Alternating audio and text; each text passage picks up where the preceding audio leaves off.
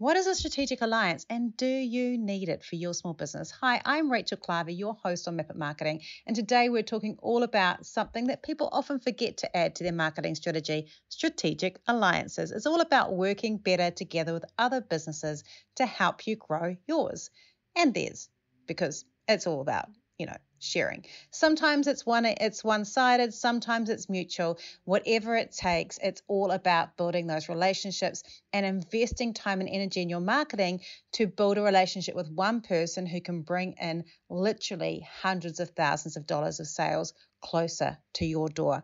If that sounds great, then this is definitely the podcast for you.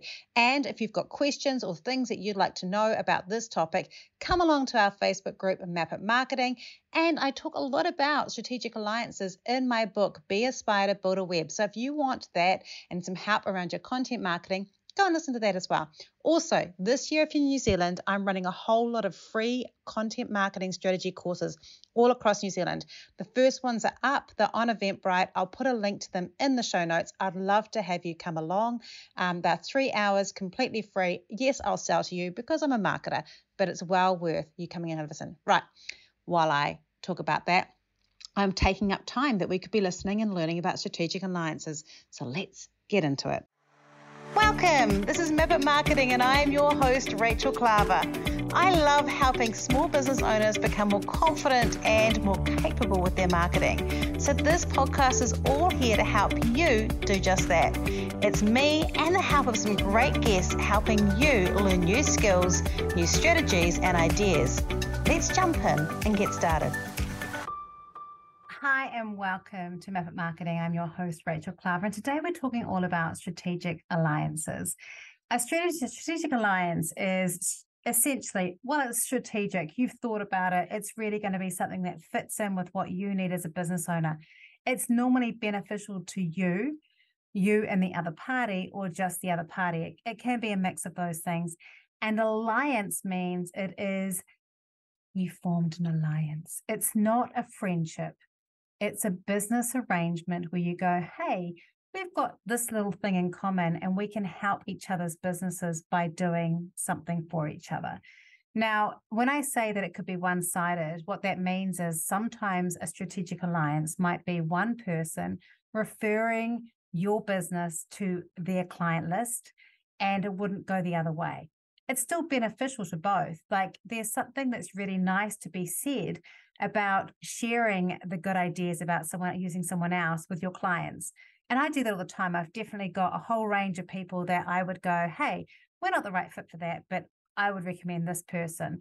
And I will recommend people that I have seen to be ones that share my values, ones that I've seen a good quality of work. I may have had, uh, for example, there are VAs that I recommend, and I've recommended them purely because I've had clients who've worked with them I've seen the results, been happy with the results, and so I've recommended those people. That's a strategic alliance. Um, and you can create like a more formal approach to it, but it's a strategic alliance. It could be a two way street where you refer backwards and forwards. For us at Identify, that will be similar to what we do with the Regional Business Partner Network. We're a provider under that, so you can get up to 50% of any of the work you do with us paid through MB um, through the Regional Business Partner Network through New Zealand. Um, up to 50%. And for that, um, across New Zealand, uh, we will refer people to the Regional Business Partner Network to get funding, um, help, and also just networking help and support for their business. And then we'll also get referrals from the Regional Business Partner Network to work with us on occasion. So that's a mutually beneficial one where we're benefiting both or it could be that someone might approach you and say, Hey, I've got customers. I've just recently worked with an accountant, and he's like, I've got customers who need help with marketing. Can I have you as the person I would refer to? And he's doing that switch of, it's nice for me to be able to give my customers someone, and there's that trust relationship we've got. That's what a strategic alliance is. And so, if we're wanting to do these, they are really powerful, and every business can do them the first thing that I would say is you have to obviously be really clear on who your target market is and what your offer is and what your offer is not and who your target market is not. So, for example, it might be you decide on a particular size of business or a particular type of business. So, for example, You could be only working with women, and a male approaches you, and you go, "Well, actually, I, my stuff isn't going to work for you." Uh, you got to do that delicately because that slight discrimination. But you know, I probably won't work with you if I've got a female only coaching group. I can't really have you in. Might be the example. But here's a great coach that does great work for people that are male. That might be an example, or it could be I only work with people who have employees. Um, and someone who's a solopreneur comes, you go, I can help you, but it's not really a great fit for me. But here's this person who does exactly what I do, but with solopreneurs, for example. So it could be that it could be a target market, it could be an offer. So for us, uh, we don't design websites. We have three or four website developers that we really trust and love. And so we will have them in our list of people that we would recommend to.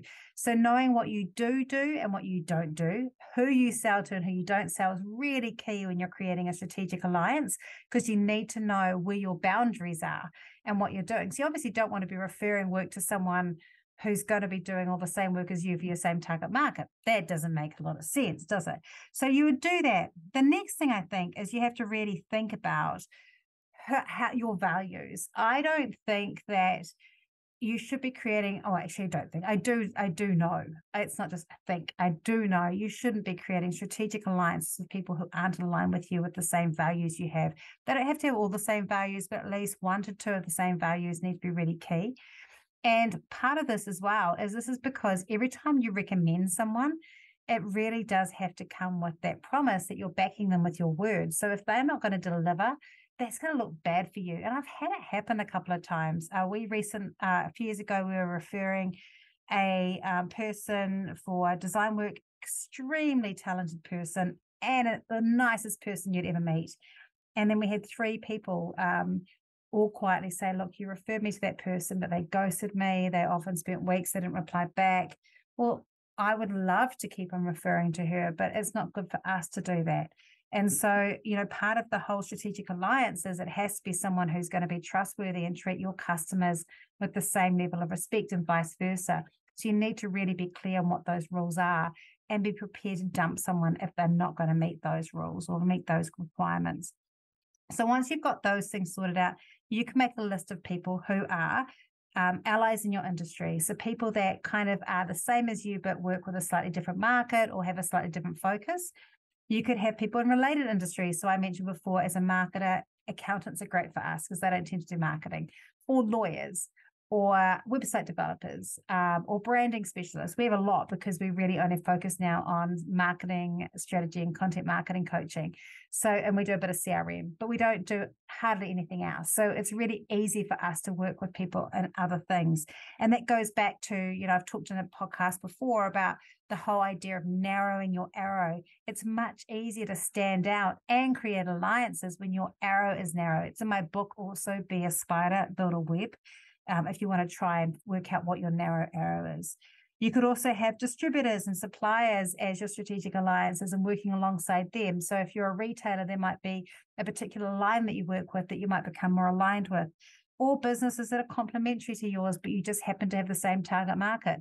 I might find out that a osteopath has a whole lot of business owners, and that could be a really good strategic alliance and somehow. So there's all those different things.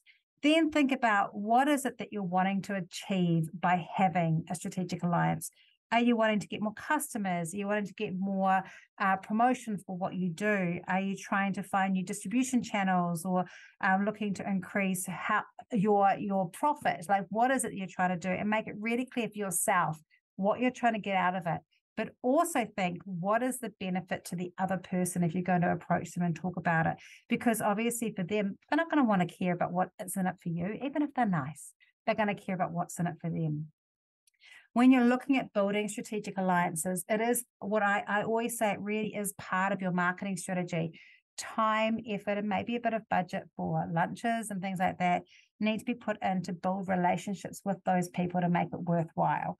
Um, you know, building trust is really important, making sure that you're building communication. If they are introducing you guys through an email, always make sure that the first email that you do together uh, before you jump in and talk to the client is CC thanking back that person so that the client can also, potential client can also see it.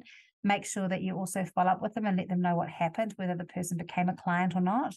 Um, so make sure that you've got really clear ideas and make sure that that fits really well. Um, I do think that it is really important for them to see the value in what you're doing. So making sure that you don't stomp on their ground.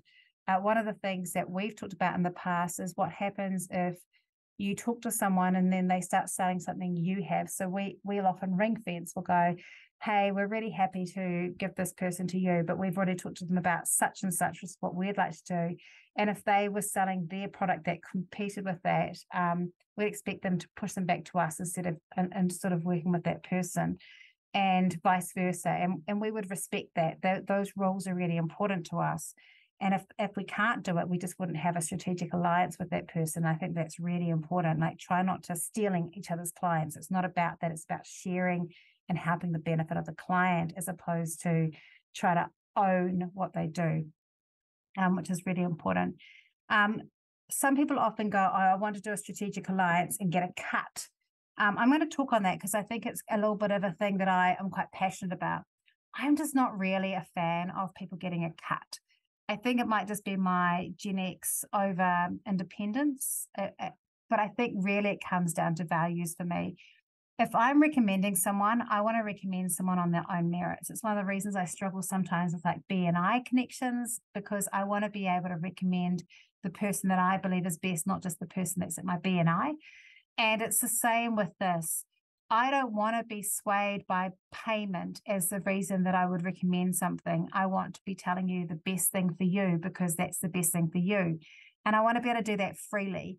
Uh, a couple of months ago, I got accused. Um, my editor at the Stuff got an email saying that I had been writing content that I had been paid to write and that it was an advertorial and it was about someone they didn't like and didn't agree with. And the truth is, I never get paid by people to write about them for stuff. It would go against absolutely everything in me to ever do that because I do this podcast. I've never been paid to have someone on my podcast.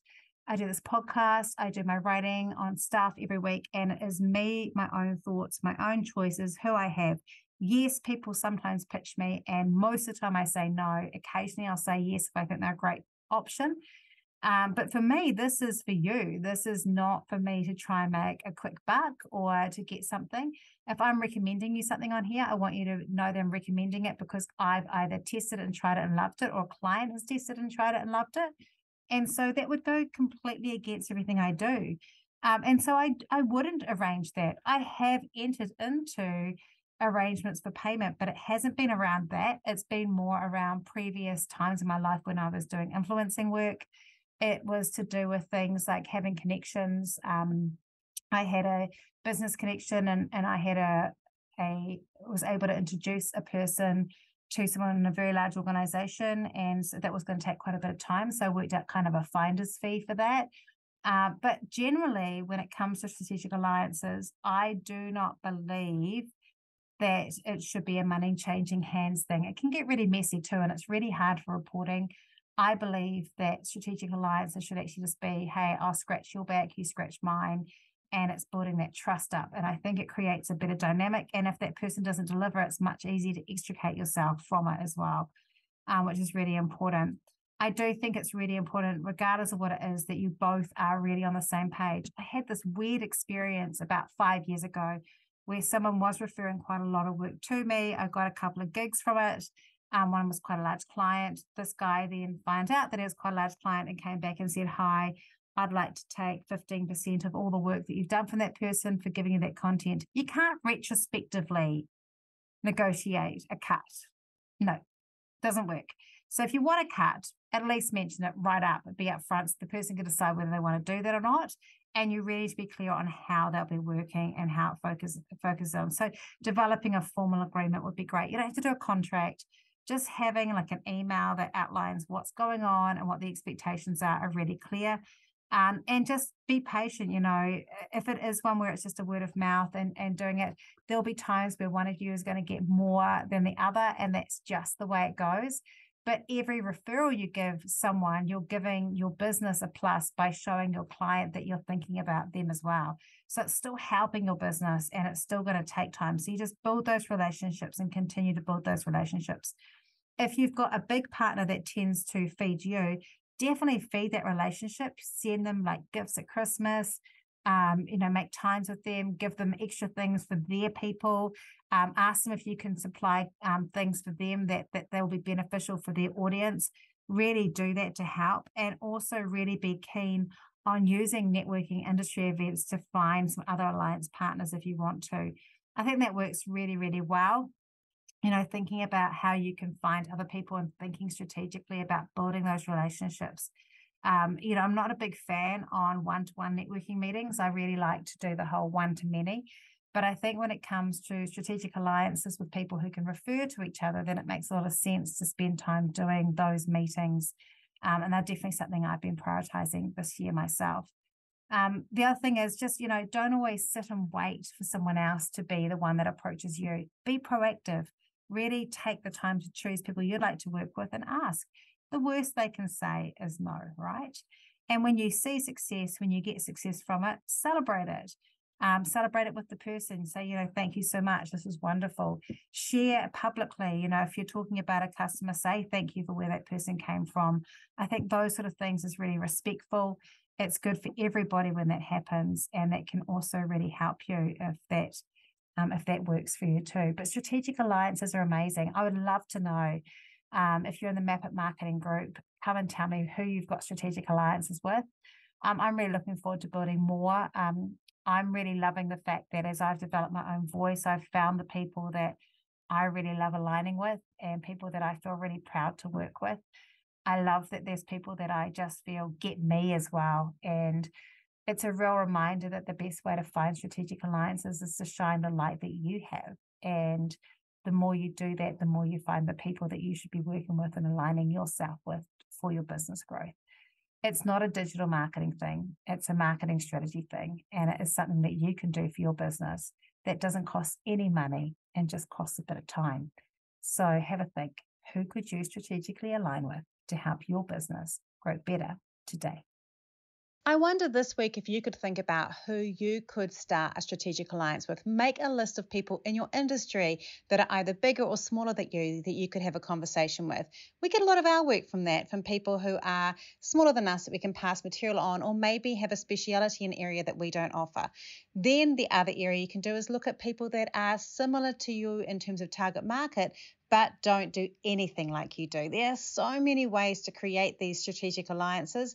They can save you time, money, effort, and help both of you have someone either to share the joy with and also make some extra sales. So give it a go. And remember, if you've got questions from this podcast, come along and be part of the Facebook group Map It Marketing. And next week is our 100th episode. And I've got a very special guest for you. Natalie Combe was on our episode, I think it was like episode five. She is the most popular person we've ever had on this podcast, ever guest.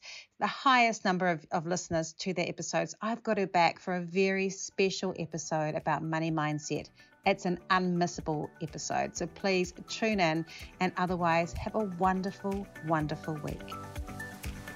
If you love what you heard today, be sure to hit subscribe. And if you loved this episode in particular, I'd love it if you shared it on social media. Remember to tag me in so I can say thank you. Have a great week, and we'll talk soon.